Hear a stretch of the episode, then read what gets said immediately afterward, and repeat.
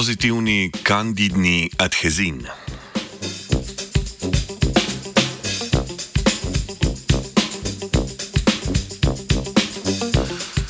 V reviji Science poročajo, da so raziskovalke in raziskovalci pri patogeni kvasovki Candida auris odkrili in karakterizirali nov protein, s katerim se pritrjuje na podlago.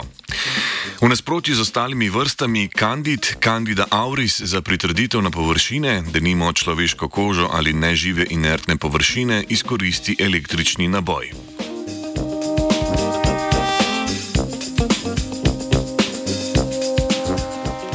Pritrditev ali adhezijo celic gliv in bakterij na površine štejemo kot prvo fazo kolonizacije novega okolja.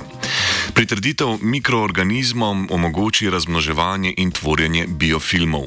V primeru naselitve simbiotskih mikroorganizmov na površine telesa govorimo o mikrobiomu. Po drugi strani pa se v primeru naselitve patogenov soočamo z okužbo. Med večje tveganja za javno zdravje spadajo bolnišnične okužbe, izmed katerih so znane predvsem bakterijske, da nimo s protimeticilinu odporno bakterijo Staphylococcus aureus in Clostridium difficile.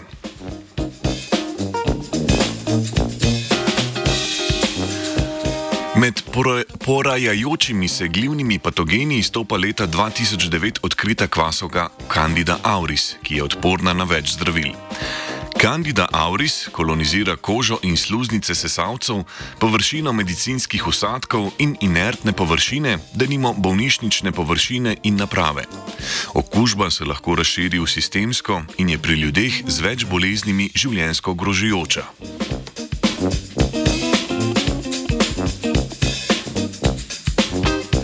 Raziskovalna skupina iz ZDA in Gane je raziskovala mehanizme pritrjevanja kvasovke Candide auris na inertne površine. Mikroorganizmi se pritrjujejo s pomočjo proteinov, imenovanih adhezini, ki s površino tvorijo nespecifične hidrofobne interakcije. Vsak organizem ima arzenal več različnih adhezinov, ki so večinoma ohranjeni tudi med sorodnimi sevi. Thank you.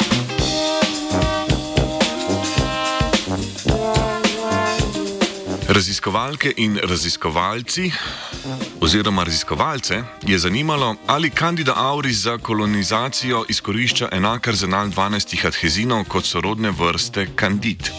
Candid. V ta namen so ustvarili 12 mutant, izmed katerih je imela vsaka izbrisan genski zapis za posamezen adhezin. Z metodo pretočne citometrije so spremljali uspešnost pritrjevanja celic mutant na površino polistirenskih kroglic. Rezultati so pokazali, da je bilo pritrjevanje kvasovk v manjši meri okrnjeno samo pri eni od 12 mutant. Poznani adhezini tako niso odločilni za njeno pritrjevanje.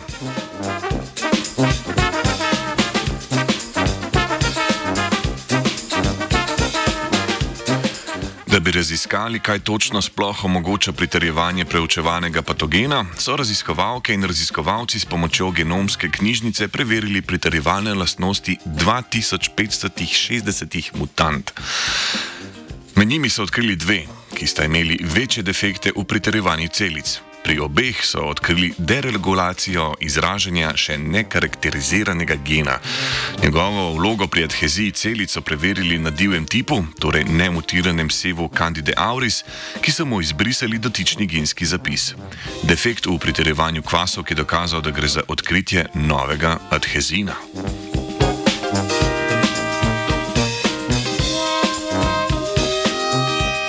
Raziskovalno skupino je nadalje zanimalo, ali se novo odkriti adhezin na površje pritrdi preko hidrofobnih interakcij kot ostali kandidni adhezini.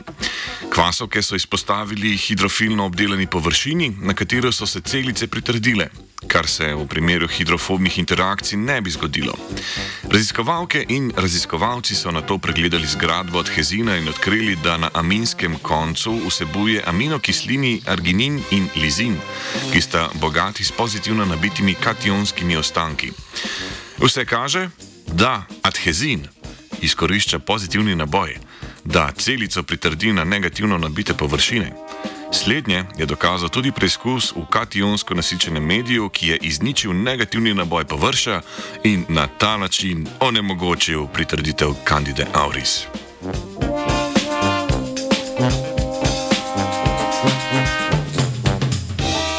Raziskovalna skupina je poskus pritrditve ponovila in tudi mišljenemu modelu in tudi kožnemu tkivu.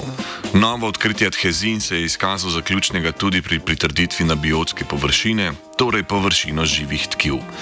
Bioloških interakcij s tkivi niso natančne raziskali, je pa uspešnejša kolonizacija pomenila učinkovitejšo virulenco patogena.